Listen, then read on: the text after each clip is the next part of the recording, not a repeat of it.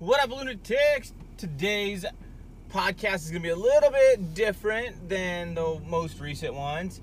Um, I appreciate you listening today, and please subscribe um, to whatever uh, app or iTunes, whatever it's called, on the platform that you're using to listen in today's podcast episode. I really appreciate you listening. And if you're on iTunes, please leave a five star rating and review. It'll help my podcast get seen by more people.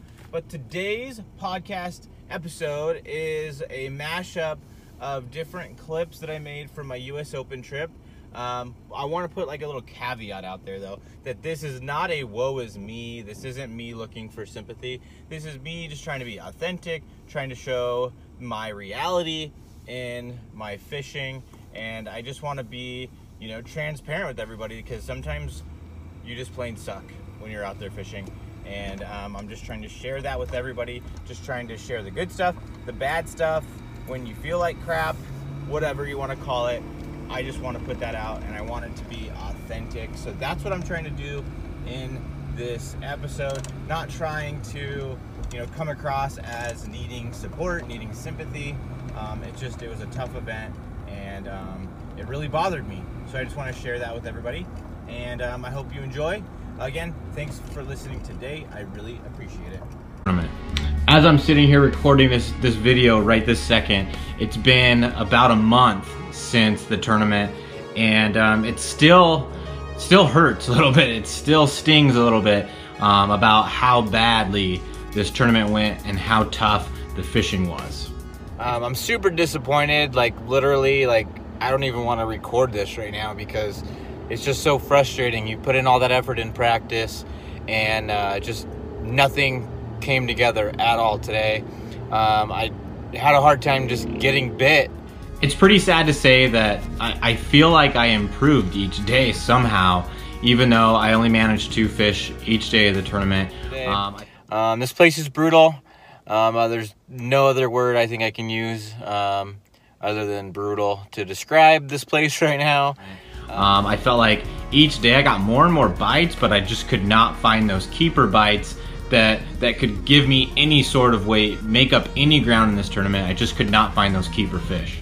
So I don't even know what's in store for tomorrow, but um, go out there, gonna fish hard, and see what happens. And you know, can't stop fishing. You just gotta grind it out.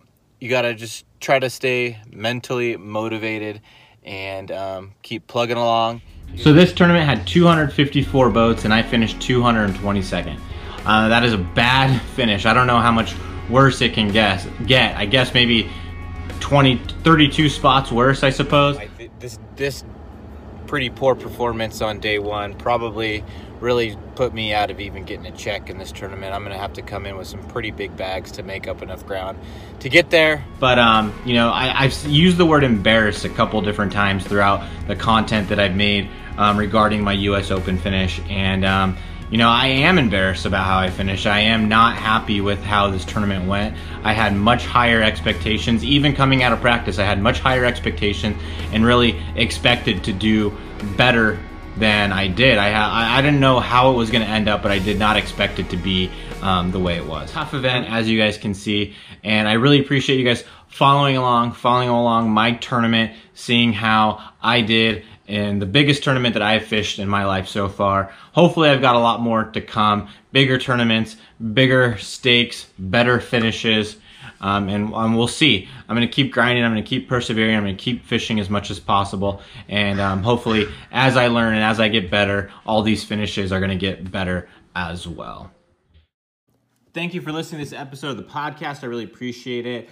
I want to talk to you guys real quick before we go about how you can support my podcast. You guys know I want to fish professionally and make a living doing it, and I can't do that on my own. So if you guys want to support the podcast, that's an option that Anchor provides. So I want to let you guys know about it. If you're interested in doing that, go to anchor.fm slash matt dash luna dash fishing and click the support this podcast link. I'll also leave a link in the show notes if it's something that you're interested in. I kind of feel weird ask, uh, mentioning it, but I wanted to pass that information along to you guys.